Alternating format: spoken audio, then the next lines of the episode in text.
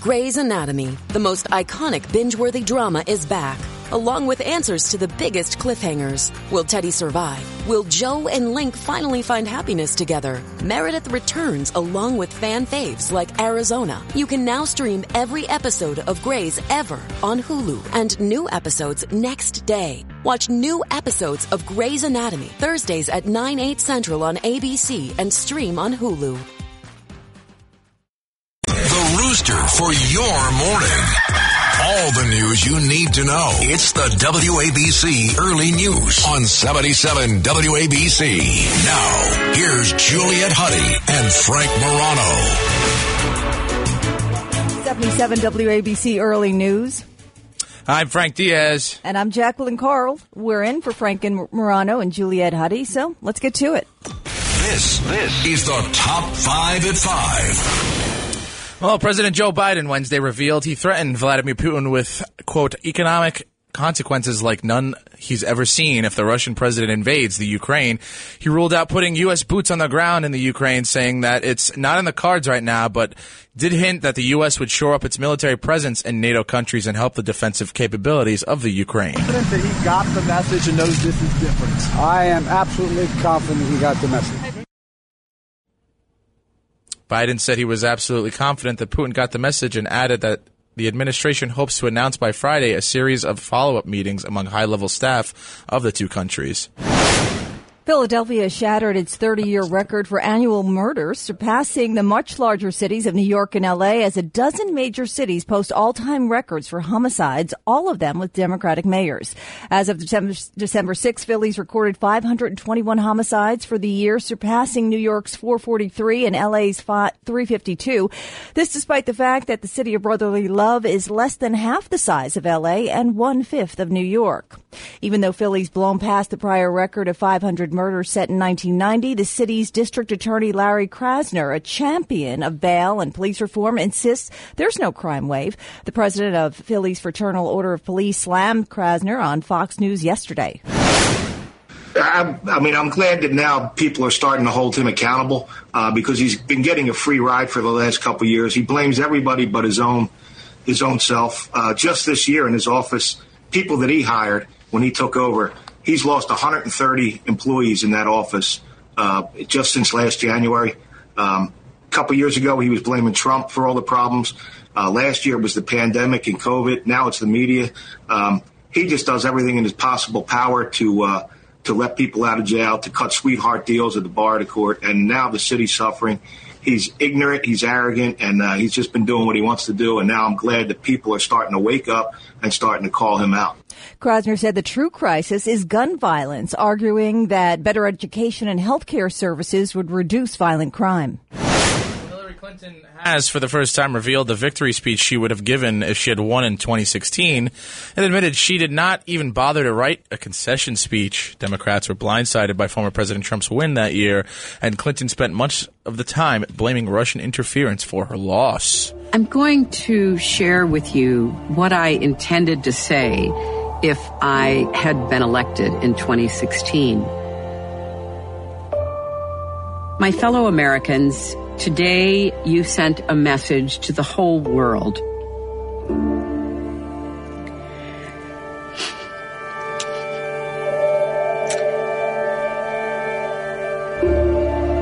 So I've never read it before.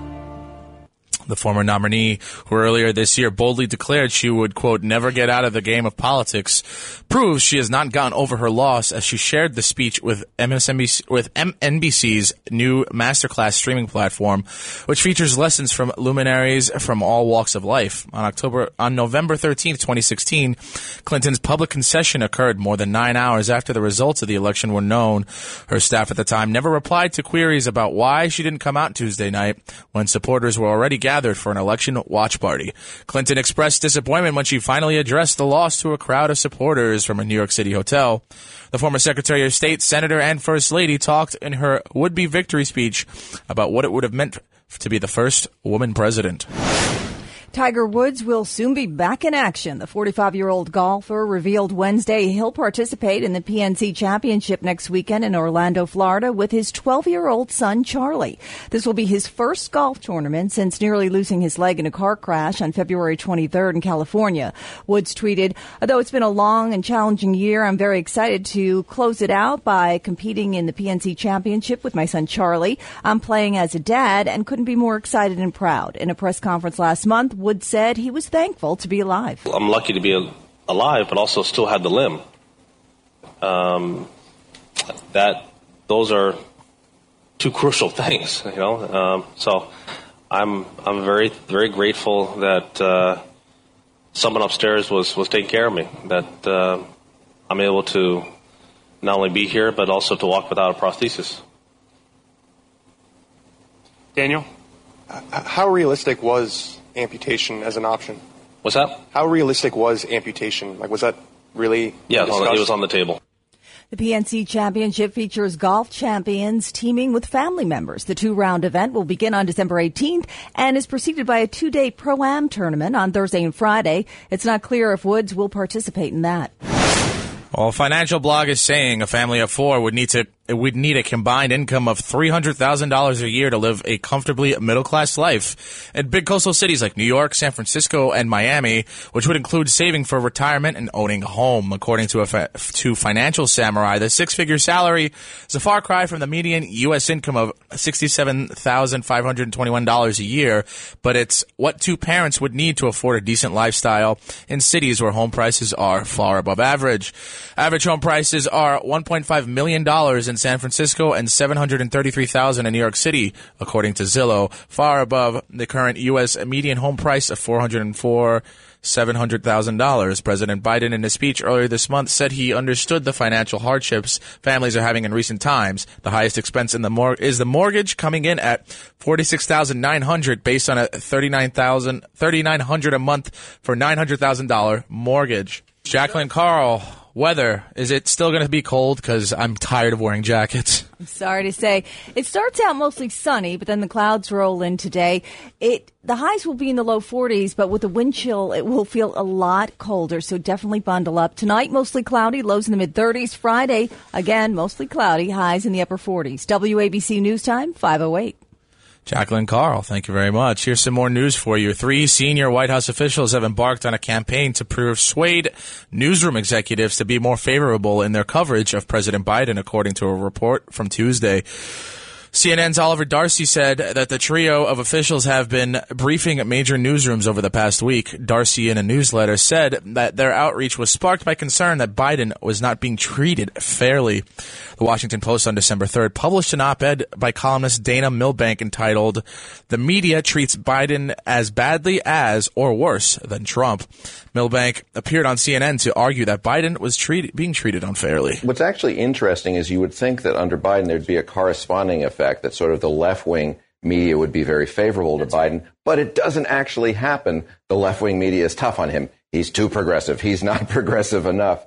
Uh, so the, the, effect is he has uh, no real support from the equivalents of the Breitbart on the left to the extent there are uh, equivalents there. So, uh, you know, if, if anything, it uh, exaggerates the effect. But, you know, the bulk of these are mainstream uh, newspapers, uh, media websites.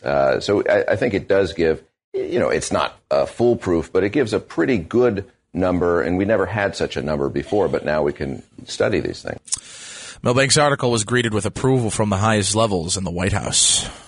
Senator Joe Manchin warned he'll delay President Biden's Build Back Better spending plan and vote to axe the private sector vaccine mandate. Manchin told the Wall Street Journal he hasn't made a decision whether or not he'll vote for the proposed spending bill, saying he has concerns flooding the markets with more money could further worsen inflation, which hit a 31 year high of over 6% in October.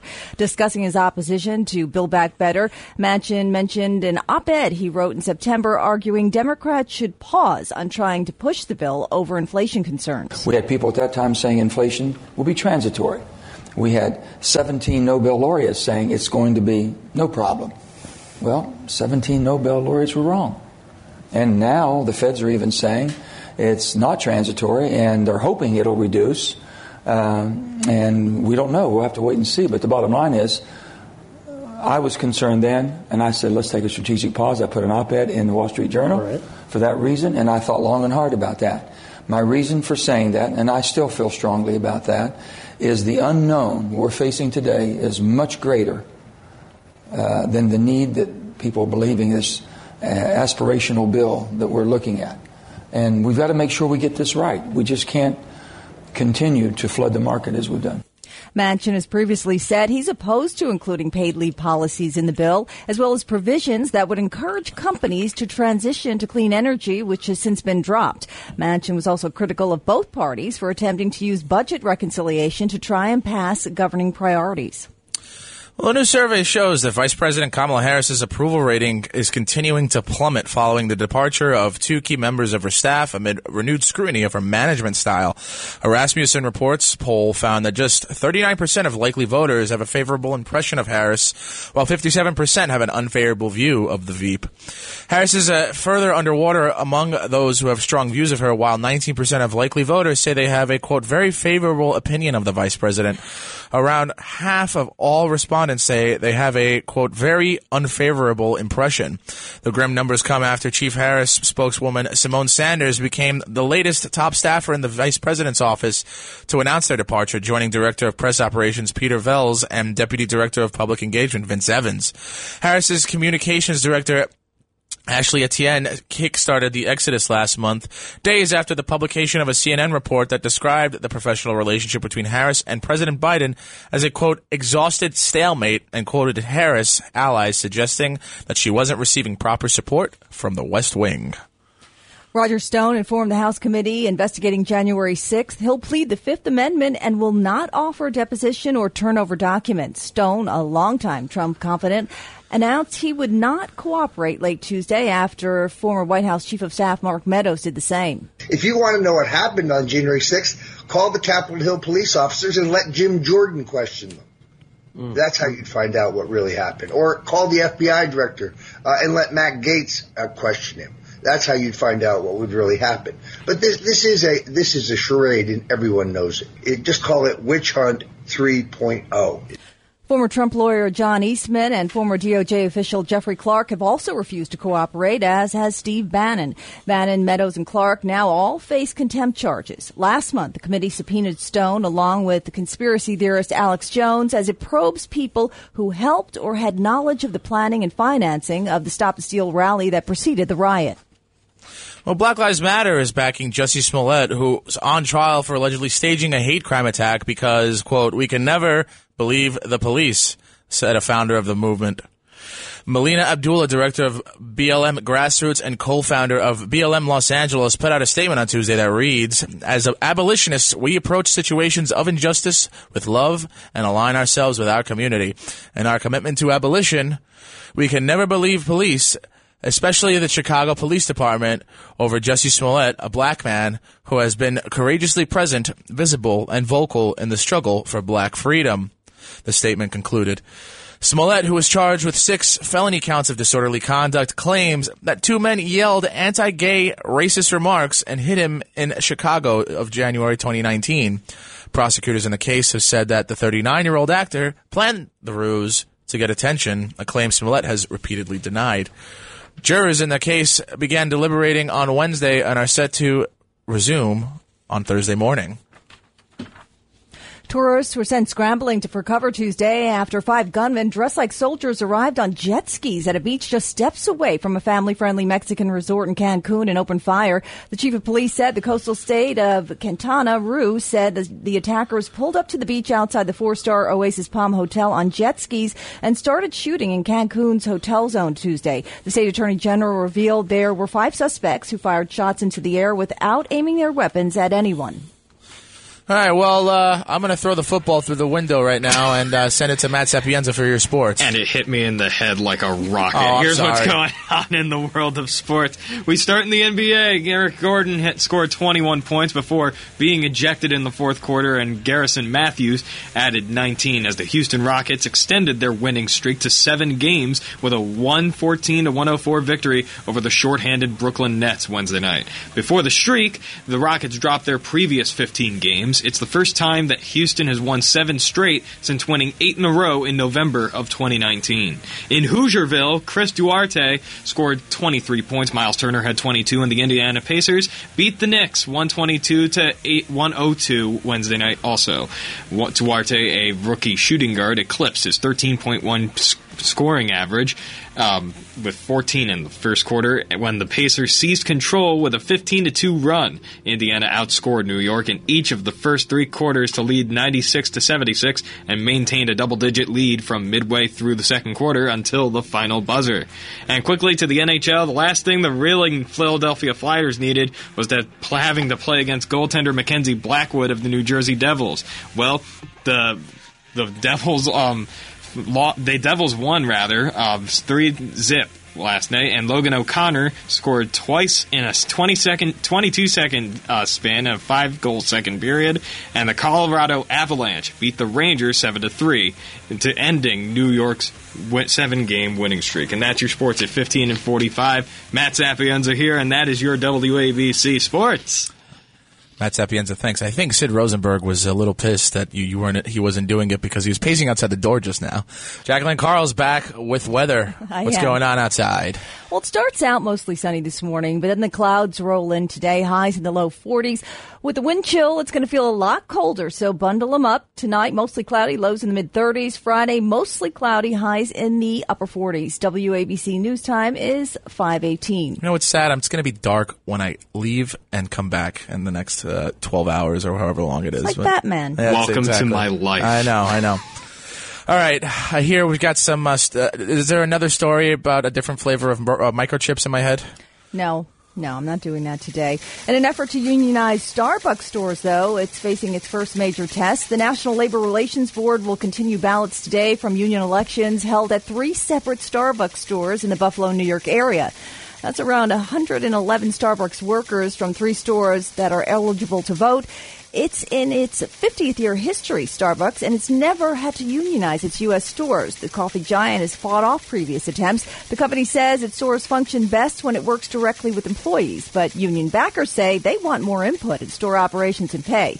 Major stocks made it through a rough day of trading, closing higher for a third day in a row. The S&P rose 14 points, gaining back its losses for the last two weeks. The Nasdaq up by 100 points, and the Dow gained 35 points. Travel-related companies made headway, indicating investors are optimistic the industry will continue to recover despite early concerns about Omicron. My very lovely co-host Jacqueline Carl. Thank you very much. Now to some uh, stories from around the block. Mayor-elect Eric Adams has shown uh, Department of Education veteran David Banks, a longtime associate, to be chancellor of the nation's largest school system. Sources tell the Post that Adams will make the announcement uh, this morning at PS 161 in Brooklyn's Crown Heights neighborhood. Banks began his ascent during the Bloomberg administration and is best known for founding several city public schools, including a network that primarily educates boys of color. It's a real challenge to grow, you know, grow up as a, as a young man in the inner city. And so they come to a place where, you know, we tell them we see you. You know, it wasn't easy to figure out how to create a, a, school that would really meet the needs of black and brown boys where we re- realize that so many of them are facing so many difficult challenges, trauma in their lives, um, gangs in the neighborhood, confrontations with the police. But we have beat the odds. But unfortunately, our school system treats everybody like it's a one size that fits all, and that doesn't work. Queens native pivoted from a legal career and served as a principal before launching uh, the Bronx School for Law, Government, and Justice in 2004, where he worked with current DOE Chancellor Meisha Porter. He later established the first Eagle Academy for young men in the Bronx in 2004, an all-boys school that later expanded to a network of six campuses by 2014. The arsonist arrested for setting fire to the Fox News 50 foot Christmas tree was freed after his arraignment last night because of the city's lenient bail reforms. The man who set the fire, described as homeless and emotionally disturbed, faces six misdemeanor charges for torching the tree. And under the 2020 criminal justice reforms, judges are advised to release the accused. NYPD Commissioner Dermot Shea said there wasn't a clear motive for the act. Well, the motive I, I don't think is clear at this point. Um, it, it's an individual that's known to us. He has a a series of low-level arrests, some drug arrests. He, he was issued some earlier this year, some appearance tickets, and didn't come back to court, which unfortunately is something we see all too often. He also has some low-level arrests in uh, out of state. I believe it's Texas. Arson is only constituted as a felony in New York if the perpetrator harms or attempts to harm a person or if the act is considered a hate crime. In order for a judge to set bail, the arsonist would have had to have been charged with at least third degree arson constituting a hate crime. Well, the New York Post has learned that embattled SUNY Chancellor James Malatras' days appeared numbered as more than 30 assembly members signed onto a letter calling for his resignation or firing. The draft letter being circulated will be sent to the State University of New York's Board of Trustees.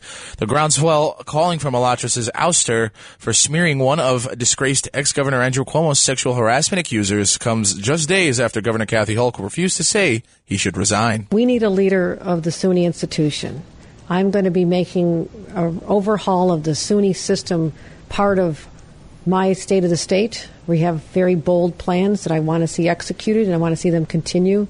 And in speaking uh, through my administration to a number of trustees, continuity at this time is important, so I understand their rationale for wanting to not ask him to take steps. However, we have to make sure that there is a, a culture where this behavior is not acceptable, and those continue those conversations continue. 31 Assembly Democratic members signed the letter as of Wednesday afternoon.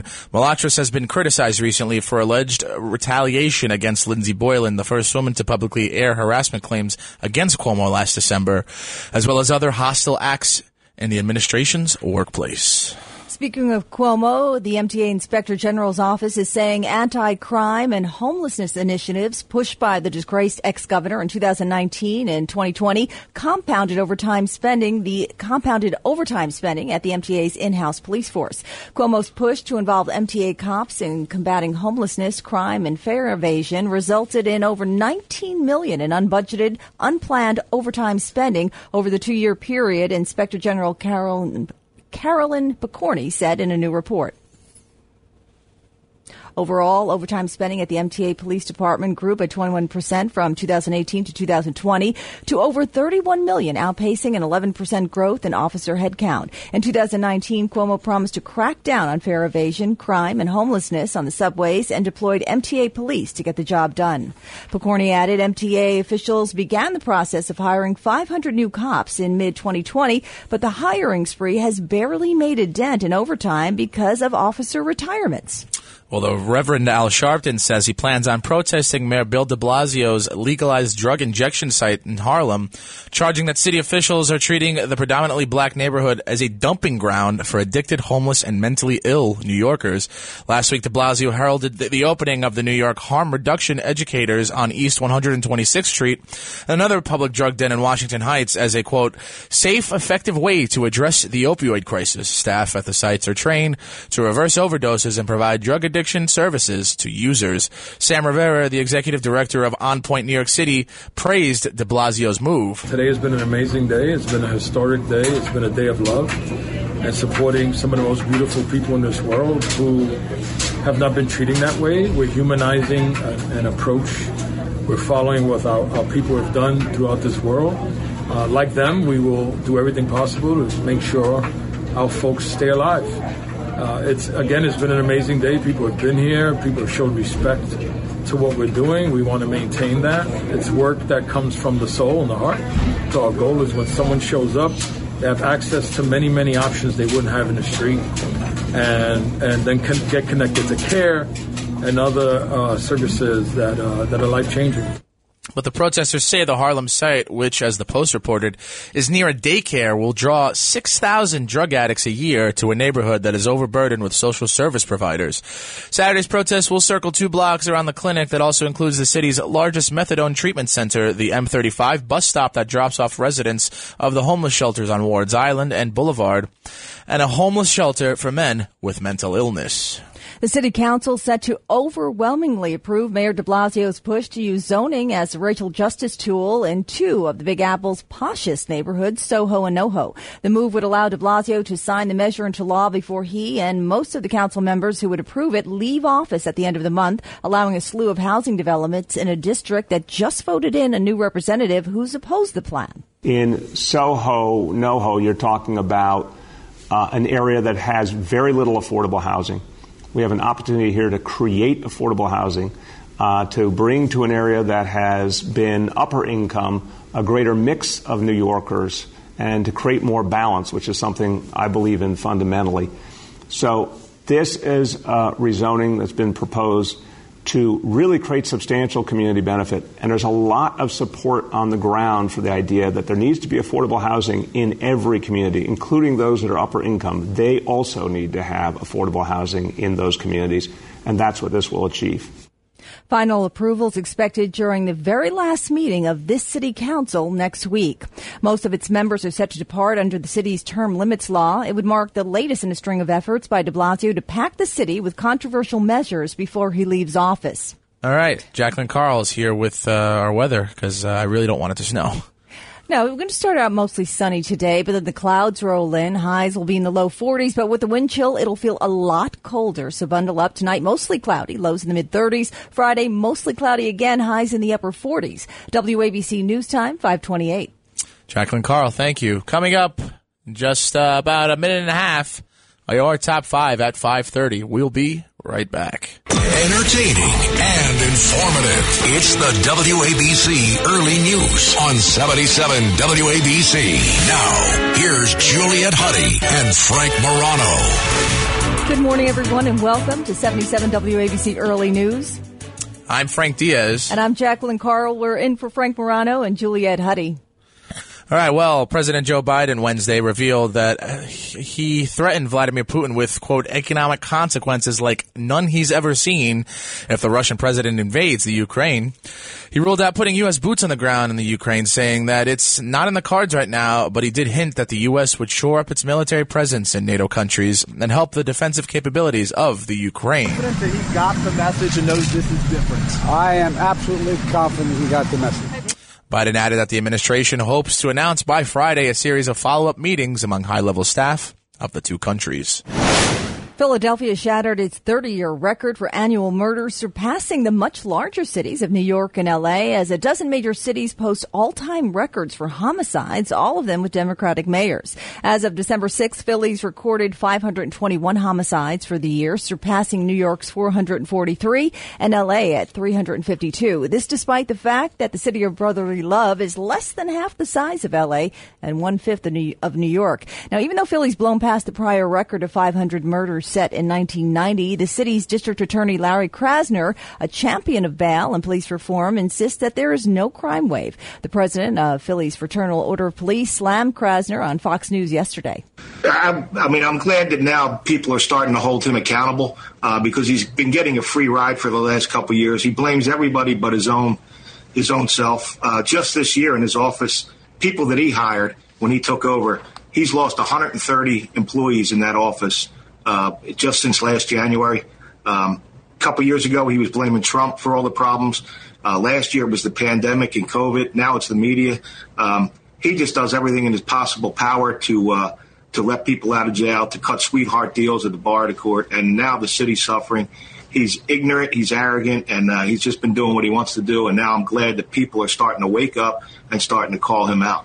Krasner said the true crisis is gun violence, arguing that better education and health care services would reduce violent crime. Well, Hillary Clinton has for the first time revealed the victory speech she would have given if she had won the presidential election in 2016 and admitted she didn't even bother to write a concession speech. Democrats are blindsided by former President Trump's win that year, and Clinton spent much of the time blaming Russian interference for her loss. I'm going to share with you what I intended to say if I had been elected in 2016. My fellow Americans, today you sent a message to the whole world.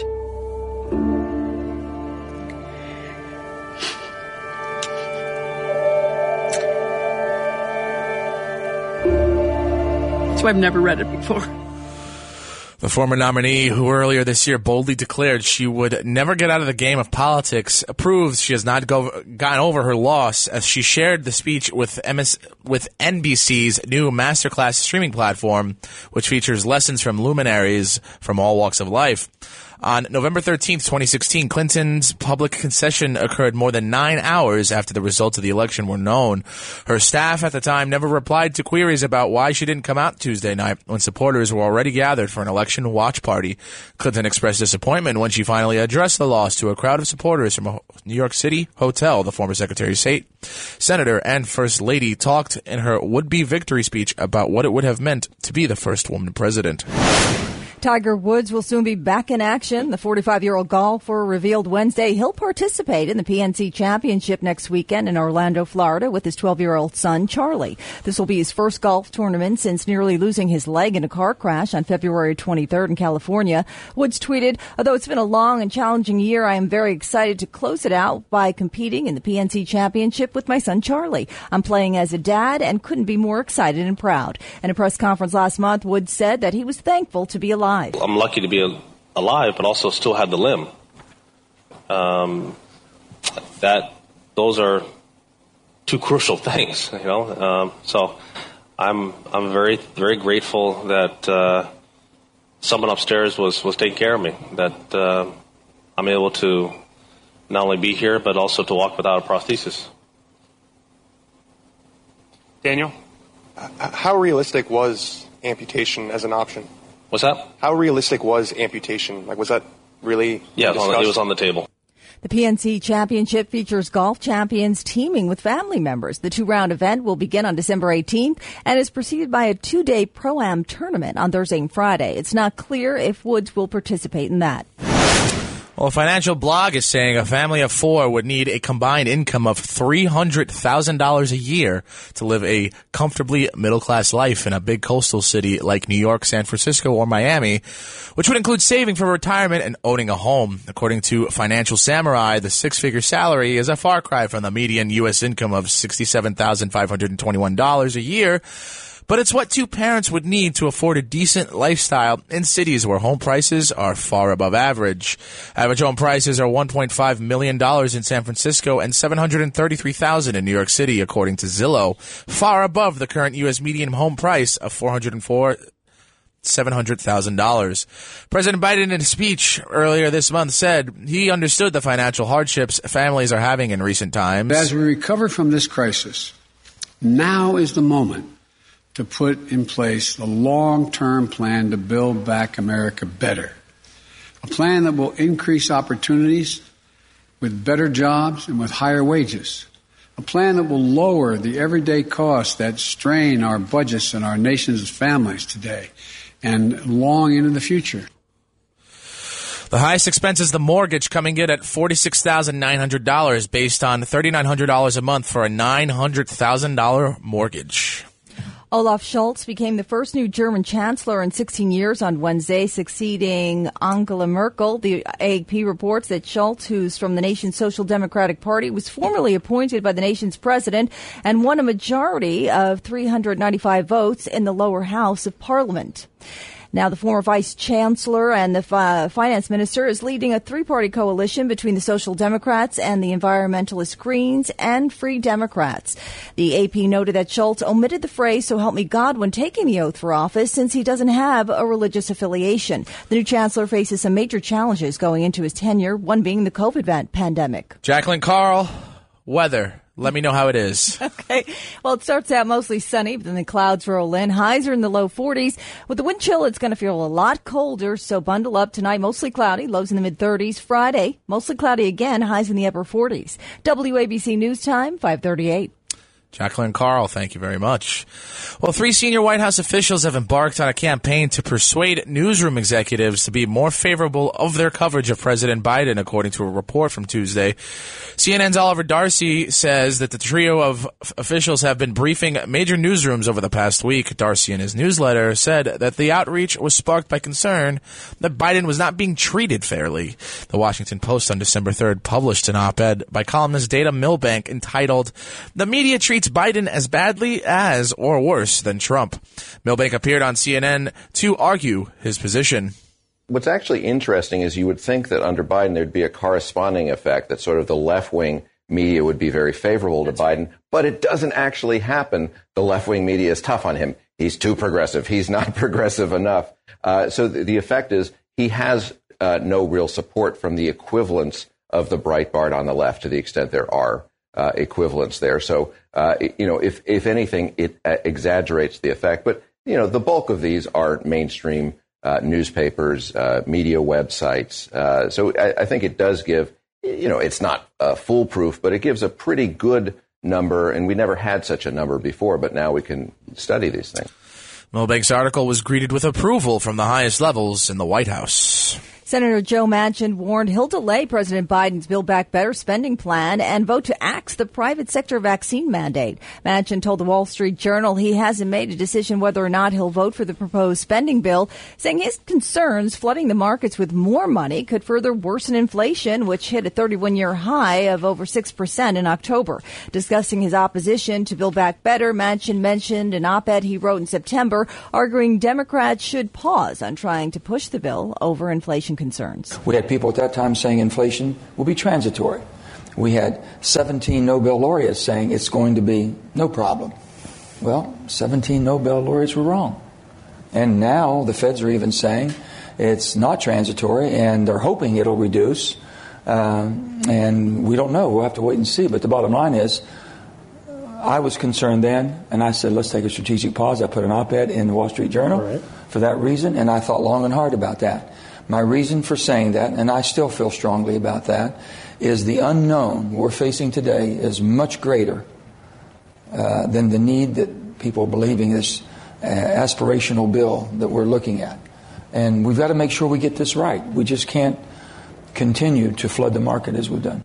Manchin has previously said he's opposed to including paid leave policies in the bill, as well as provisions that would encourage companies to transition to clean energy, which has since been dropped. Manchin was also critical of both parties for attempting to use budget reconciliation to try and pass governing priorities. Well, a new survey shows that Vice President Kamala Harris's approval rating is continuing to plummet following the departure of two key members of her staff amid renewed scrutiny of her management style. A Rasmussen Reports poll found that just 39% of likely voters have a favorable impression of Harris, while 57% have an unfavorable view. Harris is further underwater among those who have strong views of her, while 19% of likely voters say they have a very favorable opinion of the vice president. Fully half of all respondents say that they have a very unfavorable impression. The grim numbers come after Chief Harris spokeswoman Symone Sanders became the latest top staffer in the VP's office to announce their departure, joining Director of Press Operations Peter Velz and Deputy Director of Public Engagement Vince Evans. Harris's Communications Director Ashley Etienne kickstarted the exodus last month, days after the publication of a CNN report that described the professional relationship between Harris and President Biden as an exhausted stalemate, and quoted Harris allies suggesting that she wasn't receiving proper support from the West Wing. Roger Stone informed the House committee investigating January 6th he'll plead the Fifth Amendment and will not offer deposition or turn over documents. Stone, a longtime Trump confidant, announced that he would not cooperate late, late Tuesday after former White House Chief of Staff Mark Meadows did the same. If you want to know what happened on January 6th, call the Capitol Hill police officers and let Jim Jordan question them. Mm. That's how you'd find out what really happened. Or call the FBI director uh, and let Matt Gaetz uh, question him. That's how you'd find out what would really happen. But this this is a this is a charade, and everyone knows it. it just call it witch hunt 3.0. Former Trump lawyer John Eastman and former DOJ, DOJ, official Jeffrey Clark have also refused to cooperate, as has Steve Bannon. Bannon, Meadows, and Clark now all face contempt charges. Last month, the committee subpoenaed Stone along with conspiracy theorist Alex Jones as it probes people who helped or had knowledge of the planning and financing of the Stop the Steal rally that preceded the riot. Well, Black Lives Matter is backing Jussie Smollett, who's on trial for allegedly staging a hate crime attack because, quote, we can never believe the police, a founder of the movement said in a statement. Melina Abdullah, director of BLM Grassroots and a co-founder of BLM Los Angeles, put out a statement Tuesday that reads, As abolitionists, we approach situations of injustice with love and align ourselves with our community. In our commitment to abolition, we can never believe police, especially the Chicago Police Department over Jussie Smollett, a black man who has been courageously present, visible, and vocal in the struggle for black freedom. Smollett, who was charged with six felony counts of disorderly conduct, claims that two men yelled anti-gay racist remarks and hit him in Chicago in January 2019. Prosecutors in the case have said that the 39-year-old actor planned the ruse to get attention, a claim Smollett has repeatedly denied. Jurors in the case began deliberating on Wednesday and are set to resume Thursday morning. Tourists were sent scrambling for cover Tuesday after five gunmen dressed like soldiers arrived on jet skis at a beach just steps away from a family-friendly Mexican resort in Cancun and opened fire. The chief of police of the coastal state of Quintana Roo said the attackers pulled up to the beach outside the four-star Oasis Palm Hotel on jet skis and started shooting in Cancun's hotel zone Tuesday. The state attorney general revealed there were five suspects who fired shots into the air without aiming their weapons at anyone. On Wednesday, the U.S. Department of State issued an advisory urging Americans to exercise extreme caution when traveling to Quintana State, which is home to Cancun, citing high levels of COVID-19 and crime.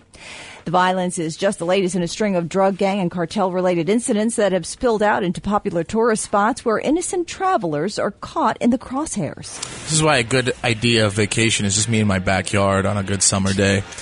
Matt Sapienza, sports report. What's going on? All right, here's what's going on in the wide world of sports. We start in the NBA. Eric Gordon scored 21 points before being ejected in the fourth quarter, and Garrison Matthews added 19 as the Houston Rockets extended their winning streak to seven games with a 114 to 104 victory over the shorthanded Brooklyn Nets last night.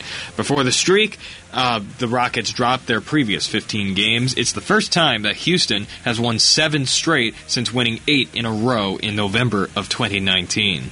Now over in Hoosierville, bad luck for the Knicks also. Chris Duarte also scored t- 23 points. Myles Turner had 22, and the Indiana Pacers beat the Knicks 122 to 102. Duarte, a rookie shooting guard, eclipsed his 13.1 scoring 13.1 point scoring average with a 14 in the first quarter when the Pacers seized control with a 15 2 run. Indiana outscored New York in each of the first three quarters to lead 96 to 76 and maintained a double digit lead from midway through the second quarter until the final buzzer. And quickly to the NHL. The last thing the reeling Philadelphia Flyers needed was having to play against goaltender Mackenzie Blackwood of the New Jersey Devils. Blackwood made 25 saves, and the Devils snapped a four game skid and sent the Flyers to their 10th straight loss. 3 zip Wednesday night. And Logan O'Connor scored twice in a 22 second span in a five goal second period, and the Colorado Avalanche beat the Rangers 7 to 3, ending New York's seven game winning streak. And that's your sports at 15 and 45. I'm Matt Sapienza, and that's WABC Sports. You're going to throw the ball back this way, and the glass is going to like reform. The, like the glass gonna is going to it's magically gonna go, uh, reform. It's going to go back in time. See, it Like has one of those many chips from yesterday. Yeah, I know, right? Uh, Jacqueline Carl, tell me about the uh, the rain and the snow and the sky and the sea and everything outside. Weather. Okay. Well, mostly sunny to start out, but then clouds roll in. We've got highs in the low 40s. With the wind chill, though, it's going to feel a lot colder, so you want to dress warm. Tonight, mostly cloudy, lows in the mid 30s. Friday, mostly cloudy again, highs in the upper 40s. WABC News Time, 548. Jacqueline Carl, thank you very much. I hear you also have uh, something about Starbucks and unions and no microchips today. Thank God. I knew the coffee story would get your Yeah, attention. yeah, yeah. Great. at this time of the morning. In an effort to unionize Starbucks stores facing its first major test, the National Labor Relations Board will count ballots today from union elections held at three separate Starbucks stores in the Buffalo, New York area. Around 111 Starbucks workers from the three stores were eligible to vote. In its 50th year history, Starbucks has never had unionized U.S. stores. The coffee giant has fought off previous attempts. The company says its stores function best when it works directly with employees, but union backers say they want more input in store operations and pay. Major stocks made it through a rough day of trading, closing higher for a third day in a row. The S&P rose 14 points, gaining back its losses for the last two weeks. The Nasdaq up by 100 points, and the Dow gained 35 points. Travel-related companies made headway, indicating investors are optimistic the industry will continue to recover despite early concerns about Omicron. Jacqueline Carl, thank you. Now to some stories in our city, New York. Mayor-elect Eric Adams has chosen Department of Education veteran David Banks as a longtime associate to be chancellor of the nation's largest school system. Sources tell the New York Post that Adams will make the announcement this morning at PS 161 in Brooklyn's Crown Heights neighborhood. Banks began his ascent during the Bloomberg administration and is best known for founding several city public schools, including a network that primarily educates boys of color. It's a real challenge Yeah. to grow, you know, grow up as a, as a young man in the inner city. And so they come to a place where, you know, we tell them we see you. You know, it wasn't easy to figure out how to create a, a, a school that would really meet the needs of black and brown boys where we re- realize that so many of them are facing so many difficult challenges, trauma in their lives, um, gangs in the neighborhood, confrontations with the police. But we have beat the odds. But unfortunately, our school system treats everybody like it's a one size that fits all, mm-hmm. and that doesn't work.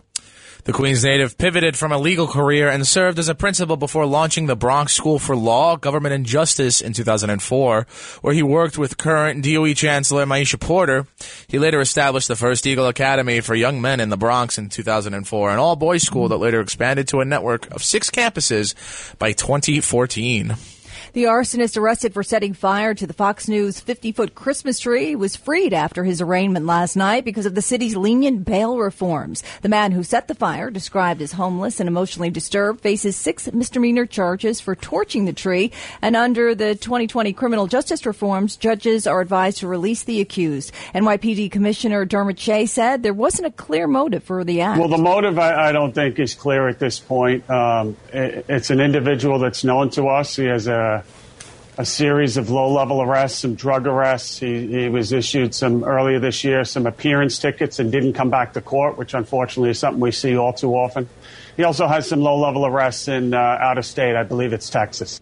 Arson is only constituted as a felony in New York if the perpetrator harms or attempts to harm a person or if the act is considered a hate crime. In order for a judge to set bail, the arsonist would have to have been charged with at least third degree arson constituting a hate crime.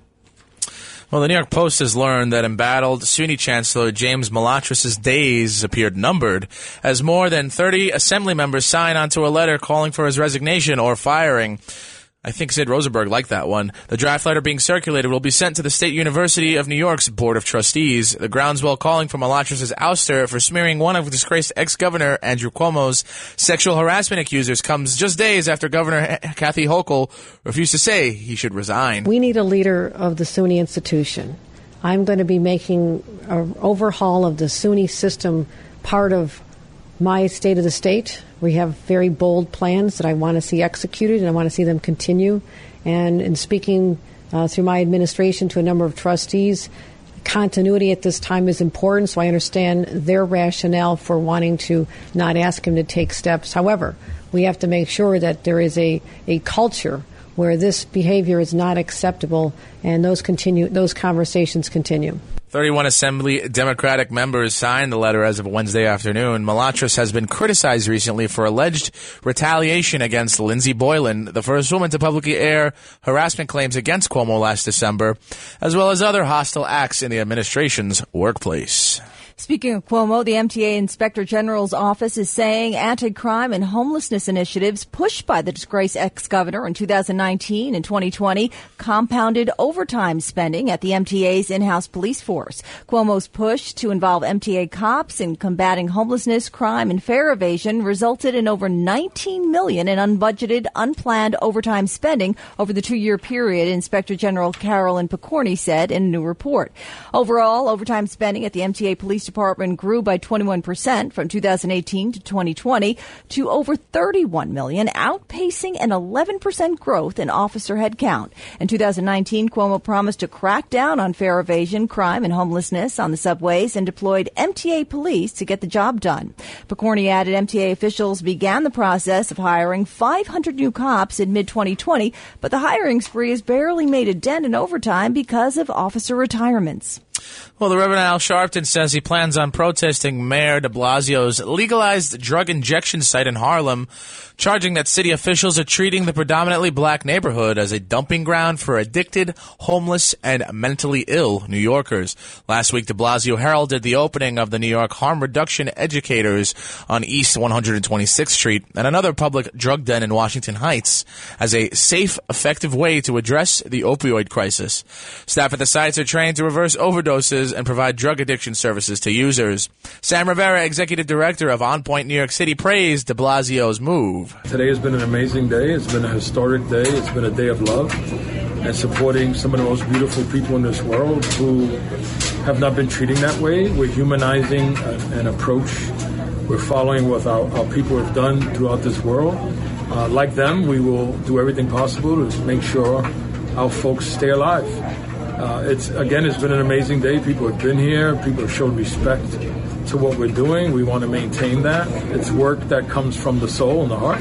So our goal is when someone shows up, they have access to many, many options they wouldn't have in the street, and and then can get connected to care and other uh, services that uh, that are life changing. Well, the protesters say that the Harlem site, which as the Post reported is near a daycare, will draw about 6,000 drug addicts a year to a neighborhood that's overburdened with social service providers. Saturday's protest will circle two blocks around the clinic that also includes the city's largest methadone treatment center, the M35 bus stop that drops off residents of the homeless shelters on Wards Island and Boulevard, a homeless shelter for men with mental illness. The city council set to overwhelmingly approve Mayor de Blasio's push to use zoning as racial justice tool in two of the Big Apple's poshest neighborhoods, Soho and NoHo. The move would allow de Blasio to sign the measure into law before he and most of the council members who would approve it leave office at the end of the month, allowing a slew of housing developments in a district that just voted in a new representative who's opposed to the plan. In Soho, NoHo, you're talking about uh, an area that has very little affordable housing. We have an opportunity here to create affordable housing, uh, to bring to an area that has been upper income a greater mix of New Yorkers, and to create more balance, which is something I believe in fundamentally. So, this is rezoning that's been proposed to really create substantial community benefit. And there's a lot of support on the ground for the idea that there needs to be affordable housing in every community, including those that are upper income. They also need to have affordable housing in those communities, and that's what this will achieve. Final approvals expected during the very last meeting of this city council next week. Now, most of its members are set to depart under the city's term limits law. It would mark the latest in a string of efforts made by de Blasio to pack the city with controversial measures before he leaves office. Those efforts include vaccine, a vaccine mandate for all private employers, legalized drug dens, and getting rid of the city's gifted and talented school program. I'd love to be able to live in Soho, but we'll see. Jacqueline Carl, weather, rain, snow, we'll see. No, I don't see any of that right now. It starts out mostly sunny, but then clouds roll in, highs in the low 40s. Now, with the wind chill, though, it'll feel a lot colder, so you definitely want to dress warm. Tonight, mostly cloudy, lows in the mid 30s. Friday, mostly cloudy again, highs in the upper 40s. WABC News Time, 558. Jacqueline Carl, thank you very much. Well, here's some more news. CNN has come under pressure to fire Don Lemon after it was revealed that he contacted former Empire star Jussie Smollett to tell him that Chicago police didn't believe his story. Smollett testified in court Monday that the CNN anchor sent him a text message warning the 39 year old actor that detectives didn't believe his tale of being beaten in the middle of the night by two white men wearing MAGA hats during a homophobic attack in 2019. Lemon didn't mention the revelation on his show Monday night and remained mum about the explosive claim during another segment about the trial on Tuesday. The calls to dismiss the host of CNN's 10 p.m. show, Don Lemon Tonight, come less than a week after CNN fired Chris Cuomo, another primetime host, for advising his brother, Andrew Cuomo, in his past sex scandal, crafting statements for him and using his journalistic sources to investigate some of his accusers. Well, I don't know about that. We'll see. The beautiful Sid Rosenberg, the wizened Bernard McGuirk. Glad he's back. That's it for us tonight. My name's Frank Diaz. I'm Jacqueline Carl. Thank you all for listening this early morning.